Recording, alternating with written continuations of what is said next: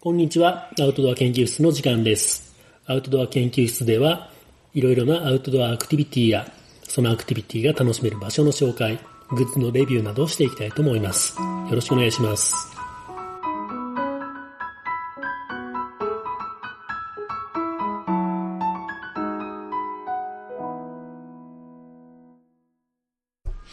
はい。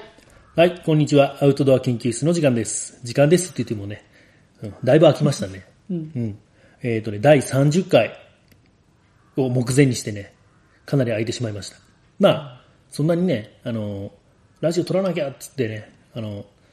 何もネタがないのに頑張って振り絞って撮るっていうスタンスでもなかったので、空いてしまったっていうのもあるんだけど、うんまあ何もしてなかったわけじゃなくてね、いろいろあったのはあったし、あと、家族ラブさんがね、うん。大好き更新早くって書いてくれたの で、はい、取る気になりました。はい言うてもそれも書いてくれたの5月11日じゃけんね。もう何ヶ月経って、もうそ2こかヶら月も経うって。もう8月になるもんね。明日8月1日なので、だいぶ経ちましたけども、うん。だいぶ経ったんだけど、最近ね、何してるかっていう近況報告っていうのを第30回はちょっと喋ろうと思います。はい。まあ、近況って言っても前が、ん ?2018 年の1月に撮ったのか。そう。 ね。で、まあ、2018年の7月、今日は31日。ということで、半年。半年空いたね。うん。うん半年空いたんだけど、その半年の間にね、んえっ、と、近況報告としては、うん。まあ、車がね、まあ、俺は車がね、もう、いや、言ったらぶっ壊れた。うん。でユッキーは別にぶっ壊れてないけどもっていうことで、二、人とも車の買い替えがうん。ありまして、はい。うん。まあ、俺に関してはまだなんだけど、ユッキーはもう、納来車、たね納車され終たわねりました。先に喋る俺が、あ、じゃあ先にしようか。うん。うん。俺はね、まずね、えっ、と、ずっとね、ダイハツのネイキッドうん。に2015年が乗ってまして、うん。すげえ気に入ってて。うん。うん。まず車選びの基準としては、必ず4駆の MT うん。っていうところにこだわりがあって、まあ MT でないとね、乗ってて楽しくない。うん。だから必ずマニュアルの車に乗るんだけど、四駆ってのはね、まあ、人石高原地に住んでる以上は必ず四駆でないといろいろ苦労するので。うん。っていうことでね、まあえー、と平成15年に福山の方のね、お店にうん。 10万キロ弱、9万何キロぐらいで買ったと思うんだけど、え、ほんなら10万キロぐらい走ったってことそういうことよそういうことよで、買って、うん。20ね、多分25万せんかったと思うよ、車両が。うん。ぐらいで買って、で、まあ3年半乗りまして、長いね、結構。うん、3年半で、まあ、今約20万キロ。うん。ということで、まあ10万キロぐらい乗ったというこえとなんだけど、年間3万キロぐらいっていうことになるね。走ってる方。まあでも 3, 3年半じゃけんね、年間3万キロは行ってないけど、っていうぐらいかな。うん。走って、うん。で、この間ね、えーっと、ヒルゼンの方走りよったら、うん。突然 ね、あの、音がおかしくなって、うんパワーが全然なくなってね、うん。うん。で、なんかなと思って寄せて止めたら、うんまあ、アイドリングがもうすでにおかしいんよね。う。うんん。ネイキッドっていうのはもともと3気筒のエンジンなんだけど、うんまあ一発死にまして、うん。うん。たらもう、2気筒になるね。ツイン。うん。ツインのエンジンといえばね、あの、ハーレ ー。うんみんなが大好きなハーレーの音、みたいな音うん。で走ってます、今。うん。うん。で、まあさすがにね、そのまま、2気筒のままで走り続けるわけにもいかんのんで、まあちょっとね、自分でも直せる範囲なら直そうかなと思って、うんまあプラグをちょっと変えてみたりとか、あの、ダイレクトイグニッションコイルって言ってね、うん。あの、まあ、プラグキャップとね、イグニッションコイルが一緒になったようなパーツがあるんだけど、うん。そこを変えるぐらいだったら、すぐできるけん、うんもしそこを変えて直るんだったら、まだ車検まで乗り続けようと思って、それだけは買ってね、うん。まあ、1500円ぐらいで、まあそう1500円プラス送料1000円、2500円。高いなんだ送けど料。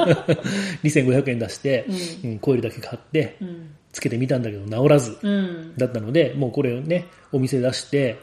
まあ、トラブルシューティングからスタートして直してもらおうと思ったら多分何万もかかるなっていうことでう、買い替えを決意しまして。うん。うん。で、俺はね、もう次買うならこれだっていうのは決めとったよね。うん大体ね。うん。まあ、ヤフオクとかでウォッチ入れよったのが、うん。この、これと、 他に、他にって言ったらね、ほんまにね、まあ、軽バンか、うん。もう一回ネイキッド買うか、うん、もう一回ネイキッドってずっってとい言ううてたよね、ね。そう、っていうふうに思っとったんだけど、まあ、競馬はね、あんまかっこよくないから、却下。確かにね。でもう一回ネイキッドもね、さすがにちょっとね、あのー、やっぱりこんだけ世の中に車がいっぱいある中で、なもう一回ネイキッドってのもどうかなと思ってう、ん。うん、却下してまして。うん。で、買ったのがね、何かというと、うん。まさかのうん。普通車、うん。軽自動車卒業します。え日産のエクストレイルの初期型、うん T30 ってやつね、ーうん。にしまして。うん。これもね、まあ、えっ、とね、俺ね、車の買い方としてみんなに提案したいのがね、うん。えっ、と、10万キロ超えた車を20万キロまで乗りましょうっていう、この勧め。うん。これをね、ちょっとみんなにね、やってほしい。車って今ね、もう、すげえ性能上がってて、うん10万キロぐらいじゃ全然平気なんよ、実は。んだけどね、世間的にはもう10万キロを超えた車はもう、価値がクソなんよ。うん。一気に値段下がって、うんほんまにね、もう車の値段じゃないだろっていう風な値段で売っとることもよくあって、うん。まあ、ネイキッドもそうじゃん、10万キロ弱の車を買って、25万円ぐらいだった、多分、で今回買ったエクストライトレイルも、車両がね、なんと29万円、うん。安い、うん。うんまあ、いろいろね、あの車検つけてもらったり、もろもろで、まあ、50万ぐらいにななってんだけど、それでも高ねいね。高くないよ、へ高くない。 でそれでもね、まあえっと12万キロぐらい走ってんだけど、ーうん。これからまあ普通車だし、もっと走るだろうということで、まあ、30万キロ目指します。うん。 30万キロまで乗ります。うん。っていうね、いつもね、まあ新しい車買うときいつもこんなこと言うんだよ。言うね。バイクもそうよね。一生乗るとか言うんだけど、んすぐに買い替えちゃうんだよ。うん。でもまあネイキッドじゃなくてエクストレイルは、うん、いろいろね、あの、悩みに悩んで、これに決めたっていうね、ポイントがいっぱいあって。うんまず、後ろのフラット。うん。うん、SUV なのに、後席がもう完全なフルフラットになります。うん。ということはやることは一つ、車中泊。まあ、ネイキッドもね、あの、後ろのシート取って、で、前のシート、助手席がね、あの、前にくの字っていうか、完全にパタンと倒れるけん、うん。うん。そこにちゃんと面にこう、荷物の上上面をね、合わせてやれば、うん。軽自動車のあの形のくせに、ちゃんと寝れるっていうね、そこがすごい気に入っとったところだったんだけど、うんまあ、エクストレイルでっかいしね、助手席とか使わなくても、ちゃんと寝れますよ、ということでね。うんまあ、これからまた、こいつを使い倒して、うん今度さ、軽自動車じゃないけん、長距離も超楽じゃん。うん。うん、もっとね、行動範囲広げて、いろんなとこ行って、いろんな魚釣りたい。 と思います。はい。はい。で、ユッキーは、あ、えーっとね、私は。らしいんだけどねうん。うんらしい、すごく可愛いし、うんめっちゃ気に入ってるけど、 うんあのー、K に乗りたいなと思って。逆にね。そうそう。で、私も箱番にしようと思ったよ。うん。で、まあ、見た目が重要だから、そうね。普通の箱番ってやっぱりあんまかっこよくない、可愛くないもんね。でね、なんだったっけ、えっと、サンバーディアスクラシック、うん。あれは可愛いよね。顔めっちゃ可愛いし、近所で見つけたから、もうこれに絶対乗り換えたいって言って話聞きに行ったら、四駆だし、うん。ちゃんとエンジンもかかるうし、ん。いいよってうん。思って、仮押さえして、うんらしいん売るとき売ってって言ってくれる人がいたから話つけて、うんうん話まとまった状態でお世話になってる車屋さんにあそこにクラシックがあったから、うんひ引っ張ってもらう引っ張ってうんよろしくって言って、うん。 あとはそちらでそちら同士で話してもらって、うんやってくださいって言ったらなんと肉 やったのそんなことあるって車屋のおっちゃんが勘違いしそうだよね。そうそう、んでもしょうがないよね、でももうらしいも話詰めてしまってるから、急ぎで別の車を探す、うん。でももうクラシックに乗りたいってなってたから、うんうんもう他の車箱番なんて目に入らへんかったよね、で次箱番乗るんやったら、うん。あれがいいと思った N, ボ N 番、 N 番ね。 N 番うん便利そうだね、あれそうね。でもそれはちょっとまだ手が出ないので、どうしようと思っていっぱい調べてて、落ち着いたのが、んダイハツのはい。ハイゼットうん。デッキ版デッです、キ 版。今日俺も初めて見させてもらったんだけどね。まあ可愛いね、あれもね。めっちゃ可愛いあの、初期型になるん、デッキ版の。えっとね2代目2代目なんか。うんあの、顔がね、あの、ペタンとしとって、くるコロンと丸くって。そうそうそで、あれ、一応ハイルーフになるんかなハイルーフね、全体的にコロンと丸い感じがいいね。うん。前のあのジムニーを引き継いでただボいロいね。 そう、ジムニーもよっぽどボロかったけども、あの、まあ、あいつともボロいね。ボロい、うんだからあのボロいのが好きなんやと思そうね。うん。う でもねあのエンジン周りうん。エンジン運転席周り、うん。が武骨な感じがいいなと思っああ、て、まあね。思ってたしね。筋肉痛になりまして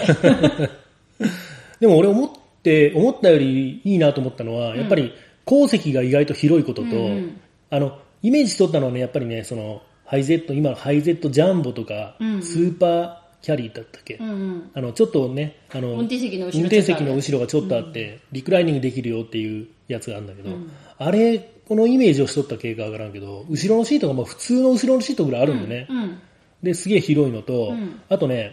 あのー荷台も結構ね、うん広くって、うんで、普通の軽トラと違うのがね、荷台にね、深さがあるね。深さある、うん。普通の軽トラの青いよりも深みがあって、あほんま、うん、それで普通の軽トラよりも違ういい使い方ができるパターンもあるんかなと思ったね。うん。あれはなかなか面白い車だね。うん、かわいいよ、でもねあのキャリアがつかへんから、うん。あ、フルーフキャリアね。うん、ルーフキャリアが、まあ、いらんいらん。うんいるよ何でも乗るよ、あの荷台に。まあね、うん。サップとかも立てて積めばいいよ。あ上はどこまで飛び出ていいのかななんか長さあはさー車の1割だっけ出ていいの長さだったね。うん。上はどこまで伸びていいの、あるんだろうけどね。うん、トンネル入れへんとかそういうことかな、うん。サップ縦に3メーターじゃダメじゃ信号を叩いてしまうからね。んめっちゃ面白い、うんまああるんじゃろうけどね、うんうん調べてないと分からんちょっとやわっ、てみようかなうんまあ、っていうふうなねうんもうまとめていいかなそんな感じでね2人ともね車を買い替える買い替えたっうんていうのが最近の大きな出来事ですね、まあ俺のエクストレイルもそうだし、うんデッキ版も、まあ、アウトドアにねいろいろ楽しく使えそうな車うんになったということで、うんまあらしいよりだいぶいろいろ用途は広がっていいよ用途ね広がるねラッシンはほらあの乗用車、ん普通車、んだからまあらしいね、ゆきちゃんの可愛かっただけどね。うんめっちゃ可愛いあの色がまずね、あの、んあれ純正色じゃないんかな。いや純正やと思う、純正色なのうんうんドラえもんカラそう、ードラえもんっぽい色で、で、内装は張り替えてあるのね。多分ねすごいね、おしゃれな感じうでん、、可愛いんだめっけちどゃね、可愛いうん。まあでも、そこからまた、ポンコツに戻ったと いうことで、いやポンコツ具合がまた可愛すぎるよね まあね、うんコロンとしてるしね、うんまあ、止まったりすることもあるんでしょうね、これからね。あるでしょまあ、いろいろね、う、うん楽しんでいきましょうんう。いろんな車で。うんうんっていうのが近況報告、車のことしか言ってないけど、近況報言ってない告ねということですね。で、えっ、とね、この間ね、西日本豪雨災害、広島が一番被害が大きかった県になるんだけども、えー被災された皆様、なんていうのこういう時お見舞い申し上げおます。見舞い申し上げまとすいうことでね、うんまあ、えーっと、うちも広島県なんだけども、人石高原町は全体的に言ったら他の県のニュースを見るのと比べると、だいぶ被害は少なかったうんように思うね。うんうん。まあ、言うたら、県道とかね、そういう道でもうだいぶ半分ぐらい崩れてしまった道とか、っていうのもあるにはあるんだけど、特にね、その民家がどうのこうのっていう被害を聞いたのは、俺はユッキーの家だけしか聞いてないんだよね。そうだねユッキーの家どうなったっけえっ、とね土間の隙間から水がブワー入ってきて、うん。別にその他、外が浸水しとるとかじゃわけじゃない。うんじゃあね川は溢れてなかったしはけが悪いってやつか。水がね、うんあの排水がちゃんとできてなくって、うんそういうとこ結構多いらしいね、その別に周りがあの浸水しとるわけじゃないけども、家に入ってくるっていうのは、もう、降った雨が道をこううまいこと排水できずに、そうそうそうはけずに家に入ってくるっていうパターンね、そうそううそんキャパオーバー広島の友達ん家の駐車場もそうだっつってた、あの排水ポンプが壊れてて、で排水がうまくいかずに、駐車場で車が水浸しになったっていう友達がいたよね。ユッキーの家の、えーっと、土間もね、土間が排水がうまくいかずに、どのぐらい埋まったえのくるぶしぐらい。うんあの一番深いところはくるぶしぐあ、らい本当。なんかねあのその外の排水がうまくいかなくて溢れて、うん。壁がちょっと割れてるところがあったんよそっから床下に入ってきて、うんで土間の隙間からジャーッと水が入ってくるはあ。で、それで結構水浸しになって使えんようになったものもあるあいるっだぱかいらあって、のそれを木デッキ板で木製のそうそう そうそうね早速役に立ったわけね。早速役に立った、それはらしいんじゃ乗らんかったもんね、多分ね。汚いものとかね。そうなんよ、うんでもよかったわよかった。なあの浸水してよかった大災害にならなくてよかった 大災そう害ね、まあね、本当によ。うん。まあね、周りの友達はね、結構ね、やっぱ被害を受けた友達もいて、うん。えーっと、カフェをね、うんそのあー災害、大雨降る2週間前にオープンしたっていう友達がいたんだけど、それがね、もうオープンしてすぐにね、あの、崖崩れにあって、で、もう、へ回転できなくなって、うんうん、大変な友達がいてんだけどね、そこにまあちょっとた手伝いに行ってみたりしたんだけど、まあ、小屋がね完全にもう土砂で崩れて、で俺が行った時はその小屋の撤去作業まずその小屋の屋根瓦を全部取って運んで、で 屋根の板を剥がして、うんでその屋根を作ってるさ梁とか、そういうのを剥がしてっつってそこら辺までをね一日でやったんだけどまあ暑い、もうねちょうど暑いもうちょうど暑い日に行ったっていうか、ちょうど暑い日がねその災害の後続いたもん続いね,、たねだから復旧作業しよう人はもう大変だったと思う、うんもう汗がねなんぼ出ても止まらんぐらいな感じ、もう T シャツとかもうズボンとかパンツとかももう一回川に入って出てきたんかっていうぐらいの感じだったけん、うんみんなそんな感じだと思うよ、うんまあ大変だけど、あの武田先生がポッドキャストで出ようってんだけど、うんあの水を飲みなさい塩分取りなさいってよく言うけども、それで本当に果たして熱中症対策になるんかっつって言ううんまあ確かにね水飲んで塩分取るだけじゃなくってちゃんとねあの冷やすことが大事、俺俺も定期的にあの休憩するときにさ、水とかじゃだけじゃなくってあの誰かクーラーボックスでっかいの持ってきてくれてて、でそこに今氷入れて飲み物冷やしとったんだけどその氷1個もらって脳天にずっと置い とった、それでだいぶ体冷えた感じするけど、そうやってねやっぱ水飲む塩分取るだけじゃなくって、やっぱちゃんと定期的に体を冷やす工夫も大事なんじゃないかなと思いますね、で、えーっとね、うちはね、全然何もなくって、うちの前の道路がちょっと崩れた。うんで、まあ、橋がね、通行止めになって、うん。で、ゴミ捨てに行くのが、完全に通行止めになってたらゴミ捨て行くのが3倍ぐらい時間かかるうん状態になってしまってたんだけど、まあ、人はギリ通れるかなっていうぐらい、車は通れん感じになってしまったんだけど、それぐらいでね、うちは全然被害なかったんだけど、だけど、つって星の子もそうね。星の子も、えーっとね、雨降った翌日ぐらいにちょっとパトロールで、下部でね、うん星の子の周りぐるぐる回ってみたんだけど、まあ、ところどころやっぱ崩れてるところあったんだけど、まあ、持ってってたスコップで、ちょっと書いてやれば、通れるようになったぐらいなことで、特にね、被害なかった。対策は、ちょっとゴミが。が、うん、あの土石流が流れ込みがねいっぱいあるから、うん土石流がすごい入ってきうて、ん。あの普段一番上流から、まあ、流木とか流れてくるよっていうのでオイルフェンスで止めてたけど、うんそこじゃないところがブワーってすごいことになってて、オイルフェンスをそっち側に移動して止めてる状うん、態、あれ誰がやんのオイルフェイスの移動とか。中電中電やんの、うんでいまだにまだだかちらょっそとの濁りはあるあれよね、園庭の、園庭で発電しおるんじゃないんだっけ園庭で発電しててその園庭の方に行かへんように、まあ、ゴミがね、園庭に行ったら結構詰まったりして大変だろうから、そっちに行かないようにオイルフェンスを配置換えしてたっていうかそね。うそうそう、んで暑い日が続いてそのいい栄養豊富な水がさかき混ぜられて、暑い日が続いてその二次災害みたいな感じになってる二次災害、青 子。青子まあね、そうまあ、夏はね、しょうがないね。水が混ざる仕組みがないそうけんね、夏は結構、しんどいんだろう。うん。っていう感じで、まあ特にね、えーっと、大変な災害には、まあ、うちらは合ってませんということでそうねうんまあ、し結構ひどい目に遭った人のところにねこれからもちょっと助けに行ったりしましょうね、うんうんっていうのが、まあ、うちらの近況でしたね、はいうん、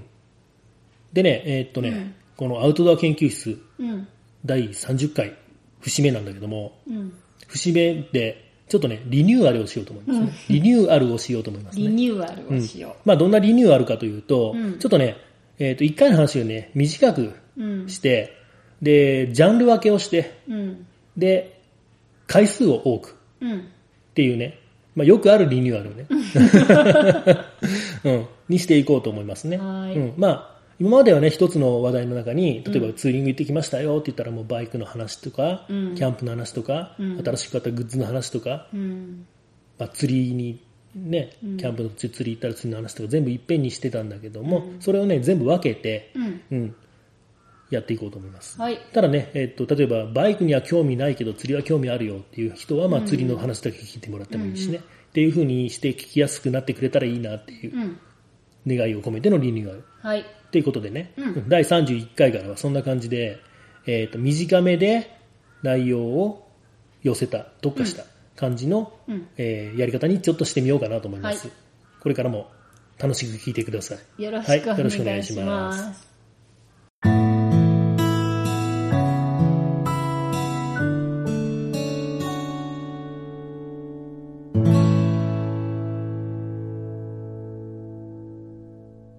はい。じゃあ最後にちょっと告知ですね。うんうん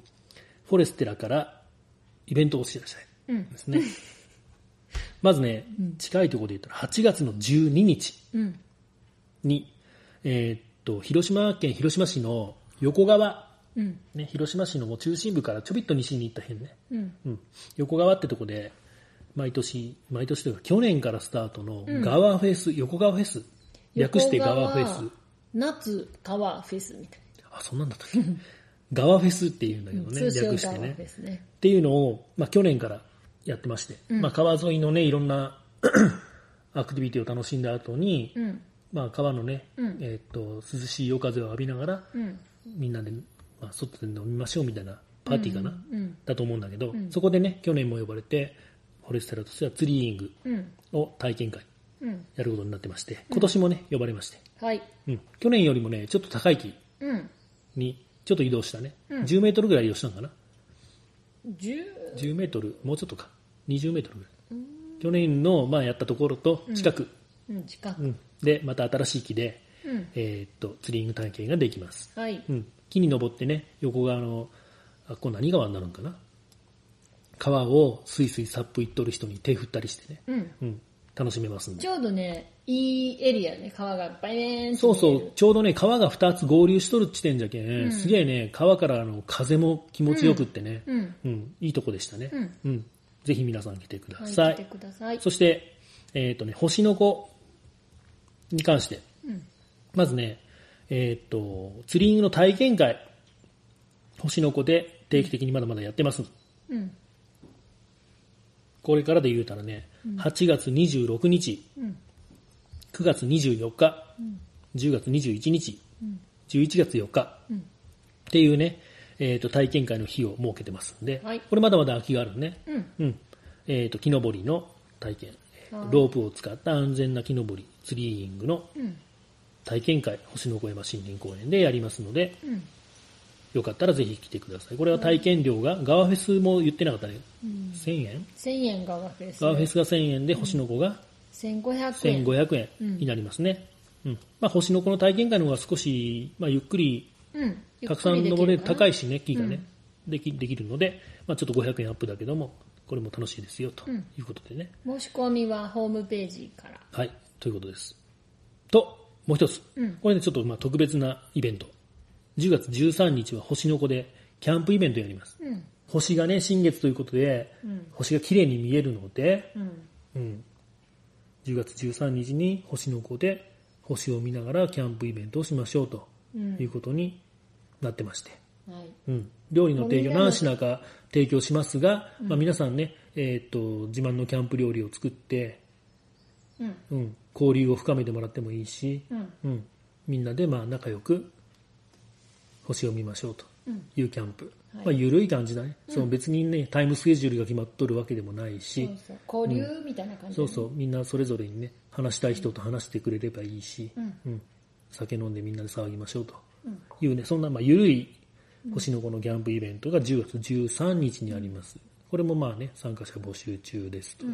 Facebook でイベントページを作っているので、うん今見ろって話だね。ちょっと私ねここ電波が弱くてああ、ソフトバンクか。 ソフトバンクディスらないで星の子はね、ソフトバンクがいまいちな感じで、うんいまいちよドコモはバリバリ入ります、そして au は全く入りません、っていう状態なんだけど、実は今ね、au がアンテナを立てるっていうね、計画がありまして、うん今、もう多分もうすぐね、えー、と星の子山の森林公園の公園内に au がアンテナを立てます。うんので au もバリバリ入るようになります「星と焚き火と私」っていうねイベントタイトル「星の宴」「星と焚き火と私キャンプ」っていうタイタイタイトルでイベントが立ってますんでそちらに詳細載ってますんでうん見てみてくださいこれ値段書いてないじゃんかまだもしかしたら値段決めてなかったねまだねうんあそうちょだっと待ってサイリウムで遊んだりって書いてあるね、うんうん、カメラをね、シャッター開けっぱなしで星を撮るっていう技術を使って、シャッター開けっぱなしで、サイリウムってね、あの、オタクが使うやつね。オタク踊りするとき使うやつね。ああそれサイリウムっていうの、うん。うんあの棒ね。うん光る棒、うんあれを使って、まあ、あの、空中に文字を書いてん、写真撮って遊んでみたりしましょうねっていうことも計画してました。今、思い出し ました。うん。まあ、値段とかね、詳細決まったら追って、このページに書いていくし、このラジオでも喋ろうと思いますので、はい。またよかったらね、気にしていてください。興味ありしといてください、ということでした。告知でした。はい